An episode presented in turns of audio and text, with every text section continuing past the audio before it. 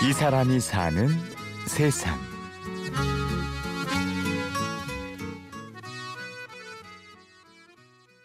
우리 오늘 이야기 할아버지 만나러 왔어요, 그치요? 네. 우리 귀 쫑긋 세우고 할아버지 이야기 잘 들어보자, 알겠지? 네. 네. 한 주일 동안도 건강하게 잘 있었지? 네. 음, 오늘은 은혜 갚은 호랑이라는 책을 가지고 너네들하고 같이 한번 읽어볼까 해. 옛날 깊은 산골에 가난한 나무꾼이 늙은 어머니를 모시고 살고 있었어요.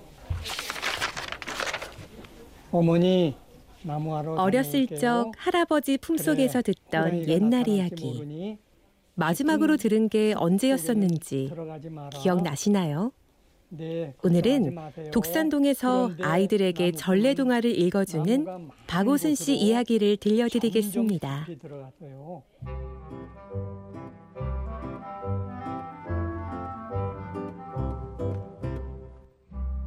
아, 이제는 나이가 70이 넘다 보니까 하는 일은 없고 이제 쉬면도 책도 좀 읽고 책을 좀 많이 읽는 편이에요. 그래도 아침에 한 시간, 저녁에 예, 자기 전에 한 시간 정도는 꼭 읽고 그것도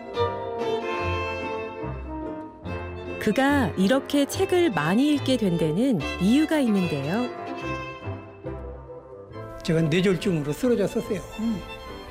그래서 이제 어, 책을 많이 읽으면 치매에 에, 안 걸리는데 도움이 된다더라 그래가지고 이제 에, 잘 됐다 나 책을 좋아하니까 책이나 읽자 그래가지고 책을 그때는 거의 일주일에 한 권 정도 뭐 봐서 작년에는 그래도 한 50여 권은 받아요.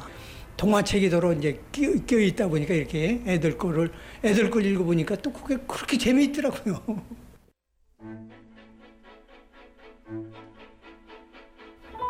음, 책을 제가 좋아해서 책을 여기를 빌리러 맨날 오니까 어, 관장님이 어떻게 예, 잘 봤는지 혹시 애들 책 좀 읽어줄 수 없냐고 어, 그러시더라고요. 그래서 그렇게 이야기 할아버지가 된 그는 매주 수요일이면 어떤 책을 읽어줄까 행복한 고민을 하는데요. 저한테 오는 애들이 뭐냐면 유아원 애들이에요. 어, 걔네들한테 책을 읽어주고 제일 저기 하다면은 얘네들이 어떤 책을 봐야만 좋을까 해가지고 책을 고르는 게 사실은 제일 신경이 쓰여요. 어, 좋은 책을 골라서 읽어줘야 되는데 그렇게 고르고 고른 책은 전래동화입니다. 너무 촌스럽지만 전래동화예요. 전래동화는 거기서 진짜로 배울 게 많다고 봐요. 마음이 첫째 어떤 착한 마음을 갖게 하는 고 열심히 해야 되겠다는 열심히 공- 노력을 하고 공부를 해야 되겠다는 게 그 책에 제일 많은 것 같아. 어렸을 적에 그 저기 했던 것은 기억에서 오래도록 남아서 어, 얘네들도 혹시 책을 듣는 중에서 하나라도 좀 남지 않을까 이런 생각을 해봅니다. 어리다 보니까 어떤 때는 그냥 지네들 잡담으로서 빠질 때도 덜어 있는데 재밌었습니다. 그러고 가면 그럴 때 좀 할아버지니까 기분이 좋아지고 그러는 거죠. 뭐. 나는 이제 걔네들 듣기도 좋고 나도 이제 부르기도 좋고 그래서 우리 꼬마 천사들 꼬마 천사들 그러거든요. 근데 역시 순진해야 하잖아요. 순진하다 보니까 나도 순화가 되고 정화가 되는 거예요. 그래서 애들 때문에 내가 많이 덕을 본다 이런 생각을 하는 게 그거예요 바로. 애들 오상대다 보니까 나도 좋아지는구나 이걸 많이 생각하는 거죠. 꼬마 천사들에게 이야기를 들려주는 게 좋다는 박오순 씨. 언제까지 이 일을 계속할 건지 들어봤습니다. 저 신나는 데까지. 그건 왜냐하면 난 이거 뭐 딴 사람들이 뭐 자기 신나는 데까지 그러는데 난 내가 좋아.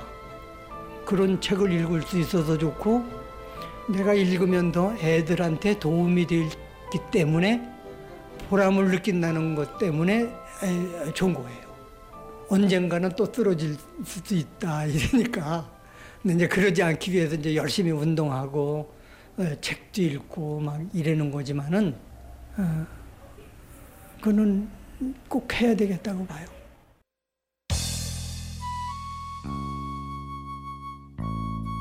할아버지가 해주던 옛날 이야기, 그리고 전래동화. 언제부턴가 잊고 살았던 건 아닐까요? 너네들도 열심히 공부하고 더욱 노력해서 건강하고 훌륭하게 자라서 어, 이 나라의 큰 일꾼이 되길 바래. 또 만나기로 하고 여기서 끝내겠어. 안녕. 이 사람이 사는 세상. 오늘은 전래 동화를 들려주는 이야기 할아버지 박오순 씨를 만나봤습니다. 취재 구성 엄재웅, 내레이션 임현주였습니다.